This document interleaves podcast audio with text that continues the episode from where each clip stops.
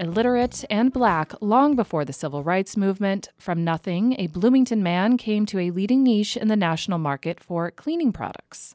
In this episode of the WGLT feature at McHistory, we hear about a floor polish and the man who invented and sold it. Hoagland's Oil of Gladness, positively the best finish preserver on the market. George Hoagland is a fascinating uh, black entrepreneur of the early 20th century. This is Bill Kemp, librarian, McLean County Museum of History. My name is Terrence Mayfield, and I'm a volunteer with the McLean County Museum of History. He was born in Bullitt County, Kentucky, to an enslaved mother during the Civil War. As a, a young man, uh, he worked on steamboats and railroads on the Ohio River Valley in Kentucky. Now used by 20 million housewives. Hoagland's sanitary furniture preserver. And then in 1888, Hoagland and his wife Rosa will settle in Normal, Illinois a strictly sanitary polish for cleaning furniture, hardwood floors, pianos, organs, automobiles, buggies, and etc., bringing back the original luster of the finish. And his life here in the Twin Cities really speaks to the black experience uh, in the latter half of the 19th and into the 20th century. No odor, strictly free from sticky substance.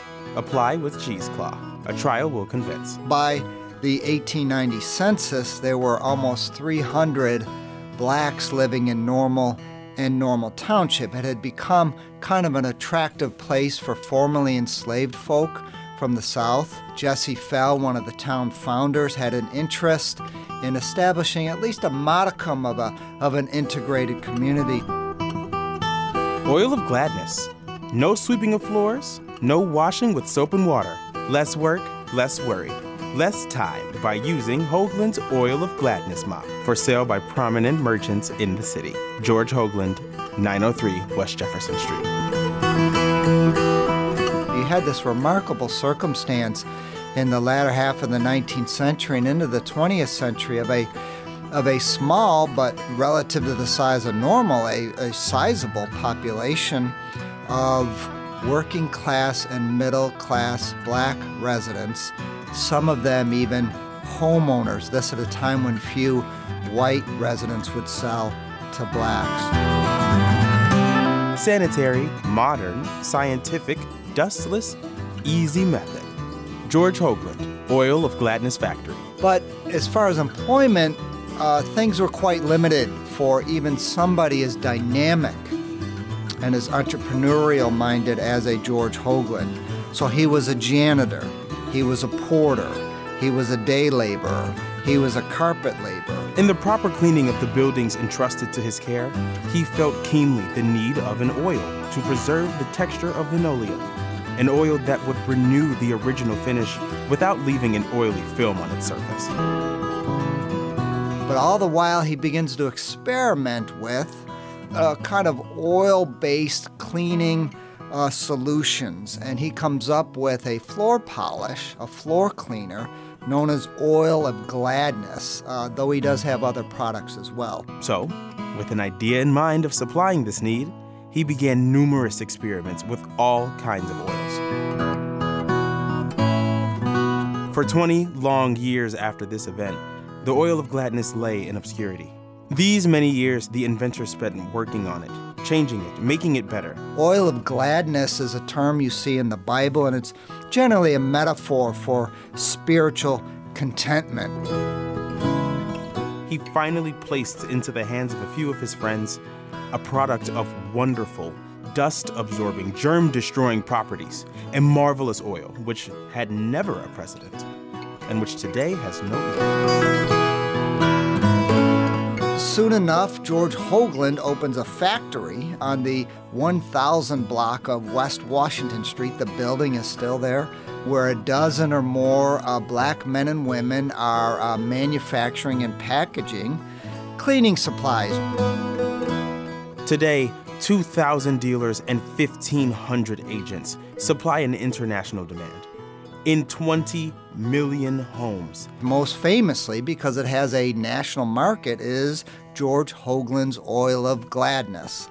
which was for hardwood floors, furniture, linoleum, and this is the period of the early automobile, so they were even selling oil of gladness to clean automobiles, like a polish, if you will. It is the housewife's chiefest aid, helping to lessen labor, lighten housework, showing how to enjoy cleaning instead of dreading it. Hoagland himself always viewed uh, his business success as an expression of his Christian faith. Through the oil of gladness, he believed he was spreading the gospel.